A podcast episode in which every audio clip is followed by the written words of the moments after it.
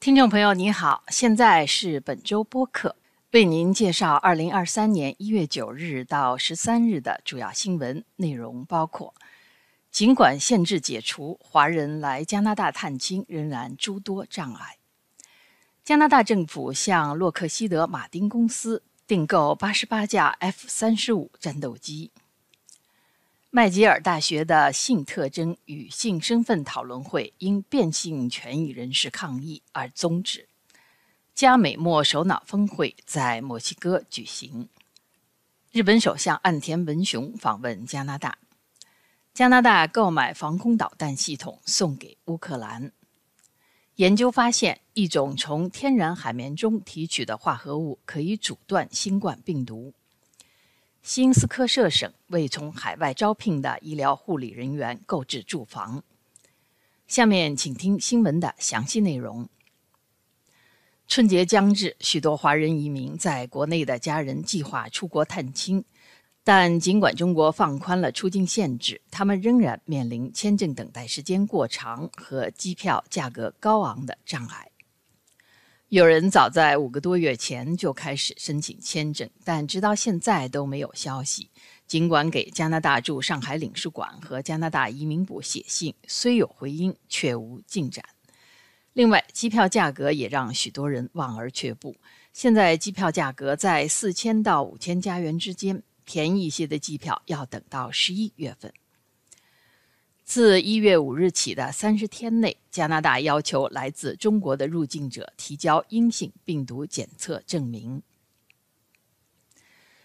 加拿大政府宣布将用 F 三十五战斗机来取代空军的老旧战斗机群。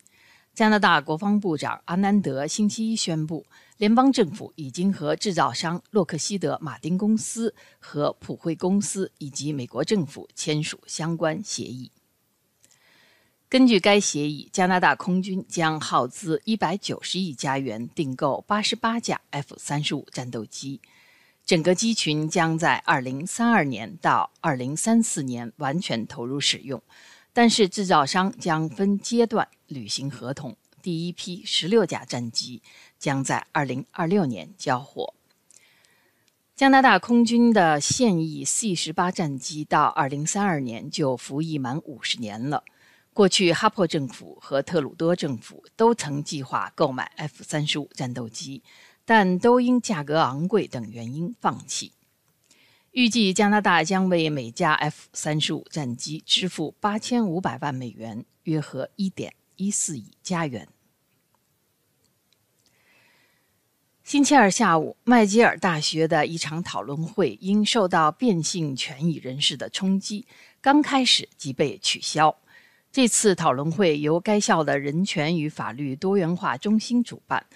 主题关于性别特征与性别身份。讨论会开始后不久，抗议者进入设在麦吉尔大学法学院楼内的会场，向主讲人温特穆特投掷面粉，并拔掉他正在使用的投影仪的插头。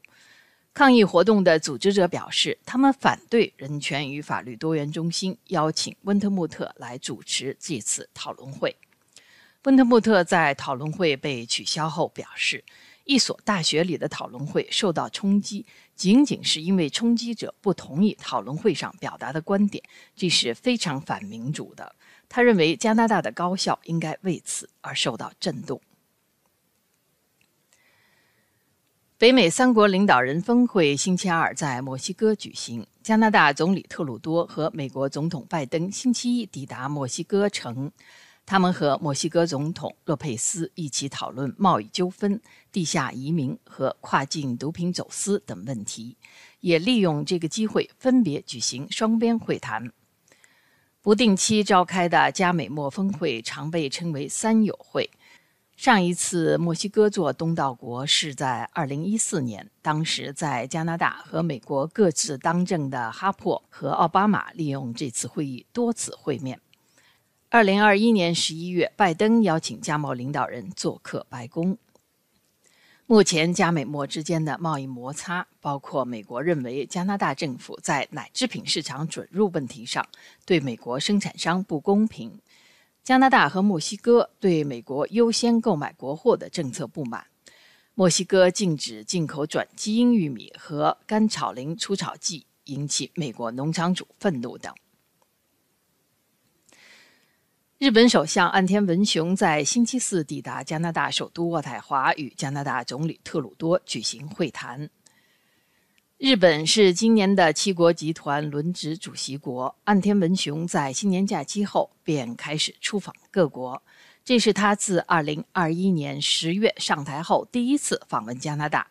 他也是在加拿大11月公布印太战略后第一次来访的亚洲国家领导人。